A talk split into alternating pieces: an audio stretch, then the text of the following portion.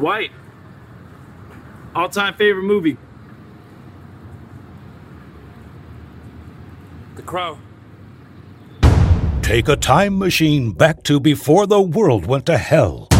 Around the year 2000. The 80s and 90s were so rad. The movies, the music, the TV, the games that's what I want to talk about. Like and subscribe on your favorite podcast app and continue the conversation on Facebook and Instagram. And if you're cool enough, join the show on Patreon for exclusive bonus content. And now, Less Than 2000 with Adam Wintz and Chad Bischoff.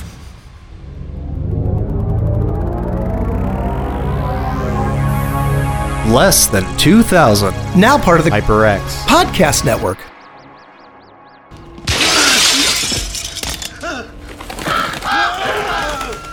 Suddenly, I heard a tapping, as of someone gently rapping, rapping at my chamber door. What are you talking about? You heard me rapping, right? Chad, I don't remember. Were you really a big fan of the movie The Crow with Brandon Lee? Were you a big fan of it at the time it came out Yeah. in '94? I was going to save this for like later in the episode, but I was a really, really big fan of The Crow, the soundtrack. Hmm. I, I, I think that I, I am a bigger fan of the soundtrack. I think than I am of the movie. But having just watched it again, I have a lot to say about the movie too, because there's stuff that I think I appreciate today far more than I ever thought when I saw it back, you know, when I was when I was a teenager, when I was an angsty teenager. I, I always got the impression that you weren't super into it, or at least not as much as I was. And I have a theory about that. It's because you did all the typical high school things, the, uh, the junior high, high school things. You had girlfriends. You were on swim team. You, you even No, no, that was later. I was no, no, no. I was hooping it up. You were- I wasn't on the swim team yet. I was hooping it up. I was balling. Okay, were- I was going from basketball to to high school plays. you you even you even did football. I think for a year, didn't you? Yeah, and I tried to hide in the back so my coach wouldn't put me in because I was terrified. So, so yes, so you were, you, you, you know, you just didn't understand what it was like to be a true angsty teenager in the early to mid 90s the way I was. You just didn't have that, like, that tortured soul aspect. That all came later in your life. But, like, around the time this oh, it movie came- absolutely came later. Yes, yes. I'll give you credit. I mean, you definitely went through your struggles of like as more towards later teens, early adulthood years. You get credit for plenty of angst. But at the time this movie came out, I think I was ahead of you in terms of you know I was already going through the the teen angst, and I really really identified with the dark edge. I was an edge lord in eighth grade, man. I was like, this is the movie that popularized, in my mind, all the stuff that we saw in the late 90s with that really dark aesthetic with the trench coats and, you know, the Matrix and, and, and stuff like that. It all started here in 1994 with The Crow. You know what? I think you're absolutely right. I never actually put those two two things together, but you know, you don't have the oversized trench coats. You don't have the Marilyn Mansons. Not you anymore. Don't have all all of that like edge goth Goth. without the crow. Without The Crow. Without the crow, you don't have goth. Goth made the crow uh, made goth. Crow made the amazing. goth. The, the Crow made... Made the goth. made the goth. the, the crow made the goth. I mean, they could just let's just co- coin that right now. And it really didn't You take know? on until like two, three years later is when it really, really started taking off, or at least in the Midwest. But it all, for me, started with The Crow. And to your point, the soundtrack is what was my entry point to this. Because before the movie even came out, it was like Nine Inch Nails is on it, Rage Against the Machine is on it, Henry Rollins is on it, The Cure is on it, Helmet. My I life mean, Pantera, Stone Temple Pilots, Nine Inch Nails, Violent Femmes. I mean, this literally had so many great, great songs. Yes, and and so And then and then we all learned about Brandon Lee's death. And that I I learned about that from Tabitha Soren on MTV News, Kurt Loder. And I remember seeing his interviews of him smoking cigarettes. He looked very much like Johnny Depp at the time. And it was like this whole movie is like shrouded in mystery. And this was right when Downward Spiral came out. And it was right when Nine Inch Nails was really starting to take off. Our favorite band that no one had heard of suddenly had been heard of. And then they did The Dead mm-hmm. Souls, a cover of a Joy Division song. And and the singer from Joy Division famously killed himself because he was such an angsty person. So all that really throws a lot of light on the the lyrics calling me calling me um Yeah. yeah dude Oh, this man. this this had such an awesome aesthetic and and just like Woodstock 94 I can remember where I was at when I was getting into this stuff. First hearing these songs, first first watching this movie, and I effing loved it back then, and I still love it today. You know, it's interesting. It's it's not just the Crow. It's like I mean, we already by this point had Nirvana. Oh yes, You know, we already had the angsty, you know, music that was fueling, you know, was fueling me. You know, you already had Pearl Jam. We already we already had some really great artists that were kind of fueling this energy. And then you take it was the right time for this comic book. I mean, it was the right time for this, you know, sort of bizarre superhero, mystical, magical sort of uh, uh, uh, creature, you know, who's literally brought back to life by a crow to avenge the very violent rape and murder of his girlfriend, fian- you know, fiance, Yes. and and and his own death and his own own murder at the same point. And so it's the it was like the right time for the to combine the music, the look, the goth, the trench coats, the rain, the the very high contrast, you know, look and feel of this film. It was the right time for it. And it's it's sad that Paramount just com- I think it was Paramount just completely ditched the movie after Brandon Lee's death yes, and it it almost didn't come out. yes. And then Miramax buys the rights, says, forget that. And I looked it up because I thought there was a lot more filming left to do. It was, it was, there was only a week. There was like three to five days of filming left. Yeah, they had was it mostly done right. And- Yeah. And so Miramax, you know, brought it back. And without them, this this movie would be buried. Pumped And another wouldn't have this eight million into it. and, and Yeah. and and you know, and Paramount, I'm sure, was happy to take the check because they weren't going to do anything with it. Somebody comes along and takes Yep. it off their hands. But Miramax saved the day and launched a franchise out of it. Now we're not going to get into The Crow 2 City of Angels or any of the terrible sequels and spin-offs to this the Canadian Nope. television show or the video games. None of that counts. The original The Crow is what we're talking about here. Devil's Night. It's set on Devil's Night, the night before Halloween. Oh, by the way, this is part of our spooktacular, and and we are going darker now since we started with.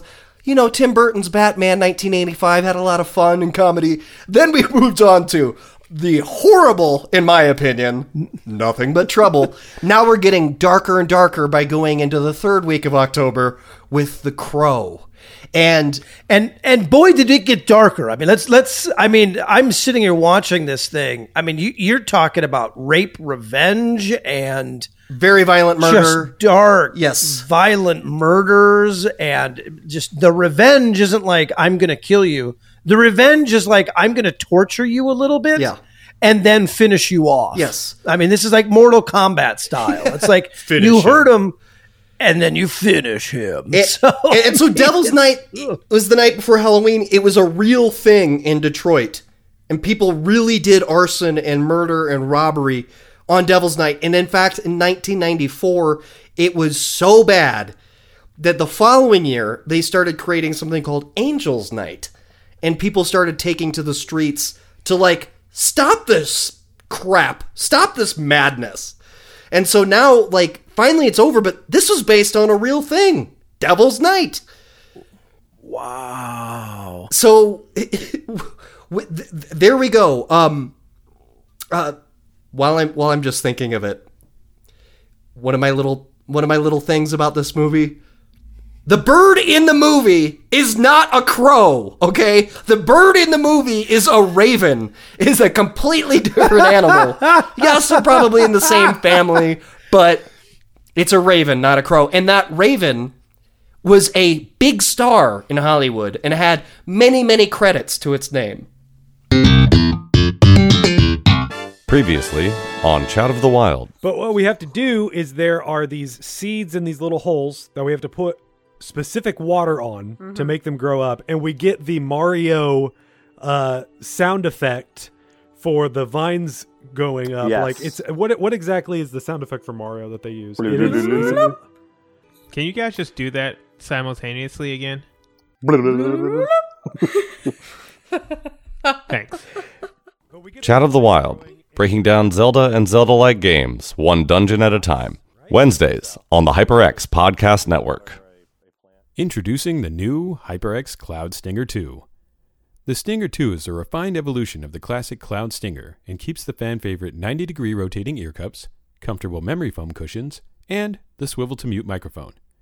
It also features two years of DTS Headphone X activation for upgraded sound localization, all while keeping the great price of the original Stinger. That's right, get the new Cloud Stinger 2 for only 50 bucks. Now isn't that nice? Available online at Amazon, Best Buy, Walmart, and of course, HyperX.com. Hi, it's me, Jeremy Parish, co host of the Retronauts podcast, the only video game history podcast that's been around so long, it's also a part of video game history. Every week, one of the motley rabble who host this show leads a deep dive into the past, whether it's to break down a classic franchise, learn more about a timeless game from its creator, or just wallow in nostalgia. Relive history with Retronauts here on the HyperX Podcast Network. This movie was known as cursed from the beginning. It had all sorts of problems. We'll get into some of that, but it was a cursed movie. They had so many sets were a set was destroyed by a hurricane. Let's just start by that. They had an entire exterior set destroyed by a hurricane because this was shot in North Carolina, not Detroit. And a hurricane wiped everything out, and all these other things happened. Somebody got electrocuted. I said I was going to talk about it later, but let's just set it up, I guess. But by saying, you know, yeah. people got electrocuted. A car like burst through the set and run a bu- ran a bunch of people over. The prop guy got pissed, so he destroyed all the props. Like this is this is some crazy stuff. And they let the armorer go. I mean, this is this is crazy. This is like the Alec I Baldwin don't understand thing. how they would do that. That that that's what makes me so mad. If you look at any of the major, uh, most of the major fatalities in on film, because it is the film is so highly regulated. We have so many protocols on protocols to keep stuff like this from happening.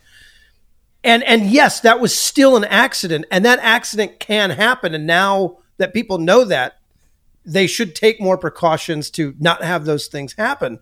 But to let the armorer go earlier in the day, Yeah. when you know because I, I I couldn't remember which scene it was. I thought it was one of the big shootout scenes or something like that. It was one of the No. flashbacks. It was the flashback. It was when his arms were in the air and they basically shoot him at point blank. Yep. That's why he died. And they the literally he was they were like eight feet from him and fired straight into his stomach. Yeah, dude. It's so sad, and it was Mass. The la- last guy, last name of the guy is Massee, the guy who played Fun Boy, who who mm-hmm. killed him on accident, of course, but was so traumatized by it he didn't act for over a year. And and just imagine putting that on somebody. You're shooting these these scenes with guns, and you don't have the person whose job it is to to make sure that everything's Double okay, check? to double check. Yeah. This is insane, and it is so tragic because Brandon Lee was perfect, pitch perfect in this movie. His his look, his voice, his mannerisms. This was the role that he was meant to play, and this would have launched him into superstardom. Mm-hmm. In this movie, this is about a man who is literally murdered. Yeah. And literally is murdered in real life in the scene that depicts him getting murdered. Yeah. Oh man, I didn't think about that. And then comes back to get revenge. Yeah. The whole premise of the movie is essentially what Brandon Lee wishes after being killed would want to do. Maybe not go after the actor that shot him, but you get the idea of what I'm saying. Yes. It's it's he's already not there. And he's already not there in the beginning of the movie as the character because he comes back to life. And that's the mystique. That's what makes this movie so much more interesting from an overall, you know, uh, like not just a viewing of the movie, but as a piece of art, as a thing that lives in this world. Right. That's what makes it so much more interesting. Absolutely, absolutely. You know, and and Rochelle Davis was the actress that played Sarah, the little girl, and she was so traumatized by this. She loved Brandon Lee. They were they were great friends. I only knew each other for a few months, but they were became great friends. And she was so traumatized by it that she basically never acted again. Her next credit credit wasn't until 2009. And she's done like two or three other things in her entire life because she was so screwed up over this. And you know what's the most screwed up part of this?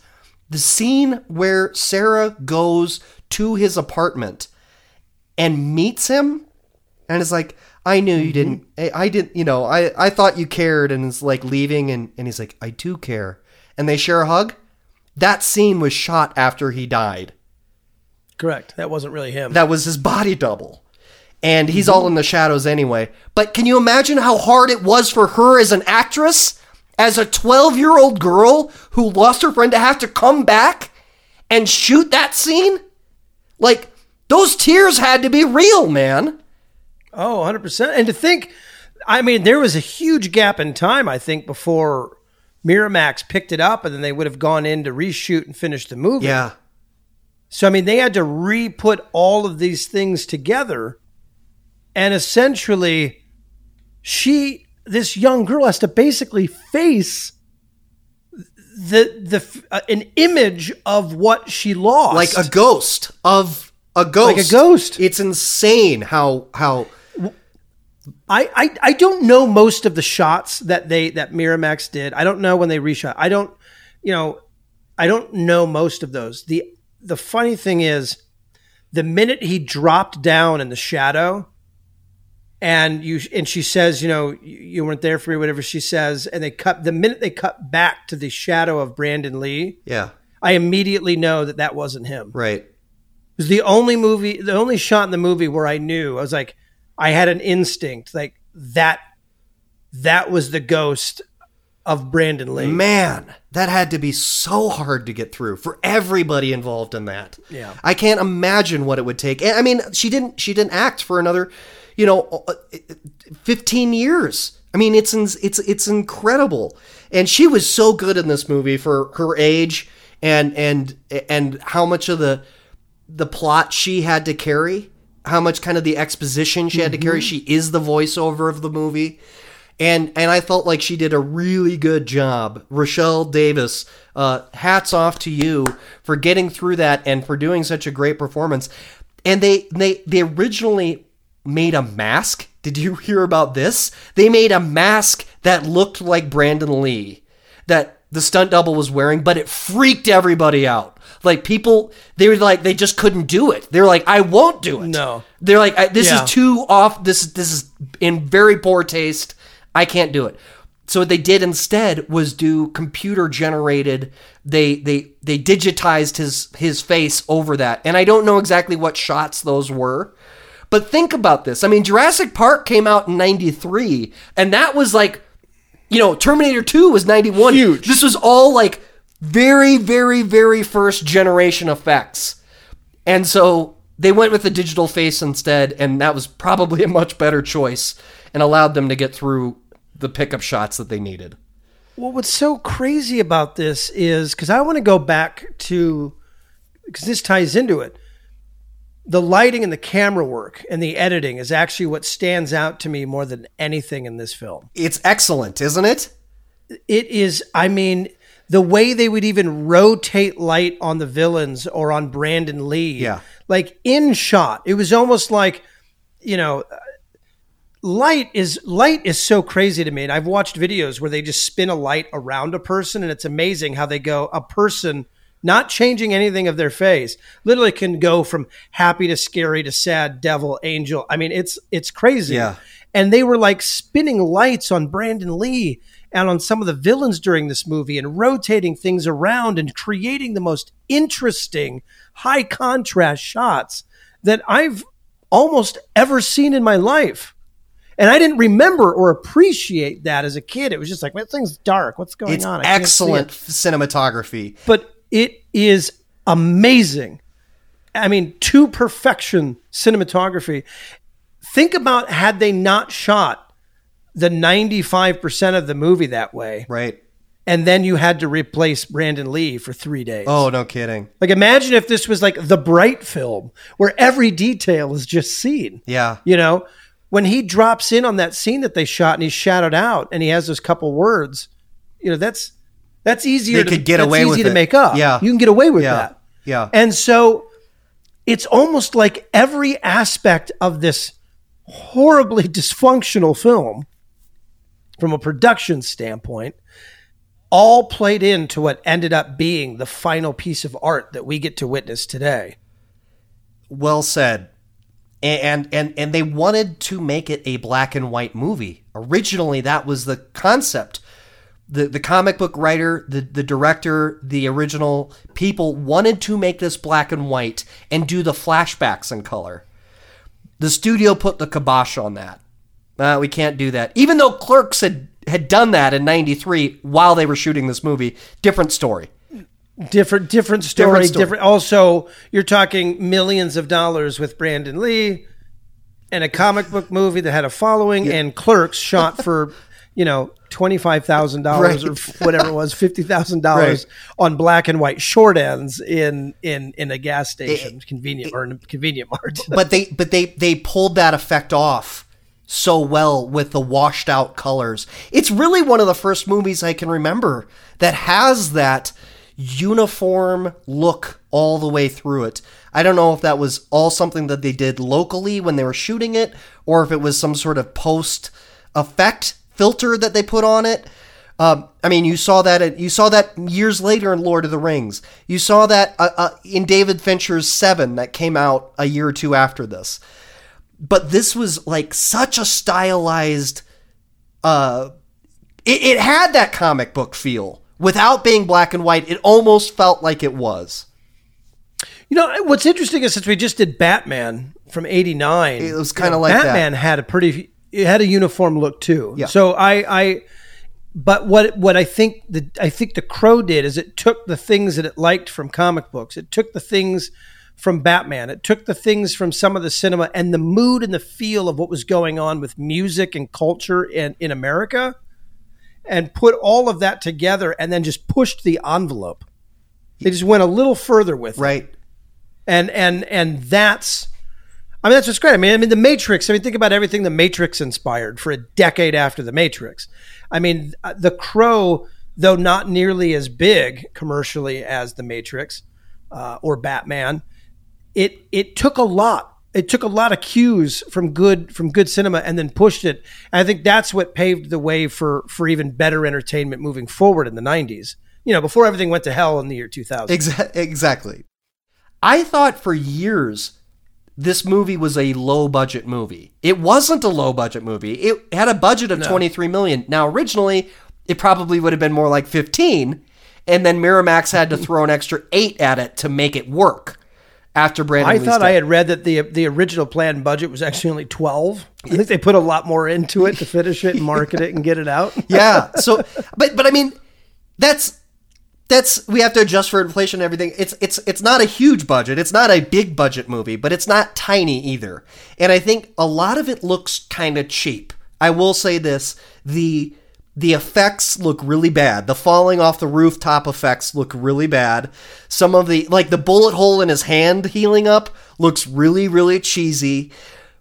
But it doesn't matter at all. This movie overcomes No. its budgetary and technical issues because the music Let's- is so good, because the aesthetic is so quality, the mood that this movie sets transcends any sort of budgetary issue and makes it a, an amazing movie from the 90s that really outperformed what I think it was originally originally meant to be or could be.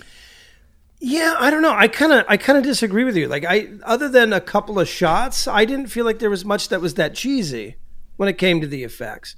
Now, I, I feel I felt like they did a good job of hiding it through through light and shadow. And and yes, I mean the effects weren't great. They weren't anywhere near what today would be. But even when you watch Terminator 2 now, a movie we absolutely love, sometimes you can really see the fakeness in the T1000 healing up. Yeah. Things that you would never see today, but you still look past it. You know what I mean? So like the effects were a little grittier than than say something like in a Jurassic Park or something like that, but it didn't take you out of it. It didn't take you out of it because You know? it and it ultimately doesn't matter. I guess my point is because it was so cursed and that they lost all of their props, that they lost their entire exterior set. They had an exterior set and then it all went indoors. Like that's why you only see that one road. You know, you really only see the one road, which happens in a lot of movies, Yeah. but it's very obvious in this one. Uh, and and, and so, yeah, it is that that is much more obvious in this one. it- the it- world but it looks doesn't- like it shrank. It doesn't matter. It works. No. It still works as a phenomenal movie that it almost the the, the technical uh, limitations almost makes it charming in a way. It doesn't take me out of the movie. It's Agreed. like that's part of the charm of the movie. How about how about Winston? How about Ernie Hudson? I was gonna say Ernie Hudson. yeah, great. Knocked it out of the He's park. amazing. I loved this. it. He knocked it. Yeah. you see this, and and he's epic in it. He's so good in this. The world needs more Ernie Hudson. The world does need. That's what I'm walking away from. The world needs more Ernie Hudson. we we talked about last week with nothing but trouble that there was nothing that grounded the movie. Mm-hmm. Ernie Hudson grounds this movie. Yeah. he is your your everyman. He's your your your your beat cop who's got a good heart. You almost get the sense that his marriage failed over the, his obsession with this case. That his career stalled because of his obsession with this case. And now he's no longer a detective, but he's a beat cop who gets on all the time by the detective. Um, because he. but I liked that. I loved it, and it, and he's just a guy eating a hot dog, and he was nice to the the little girl. You know, he's just he's he's such a great character, and he pulls it off so well. And he chain smokes the whole movie. He is chain smoking, and he looks so cool. Chad, I wish cigarettes were healthy for you because Ernie Hudson looks so cool, both Oh as my God, I Winston can't- and as this cop. I can't Smoker. believe you're saying this right now because I had that same thought. I don't smoke, and I'm sitting there going like, "Man, I wish I could smoke right now." Like he just like as he's sitting there shot, you know, and it's just like he's just pulling his cigarette out, lighting up, and you're just like, "Man, too bad they're not healthy."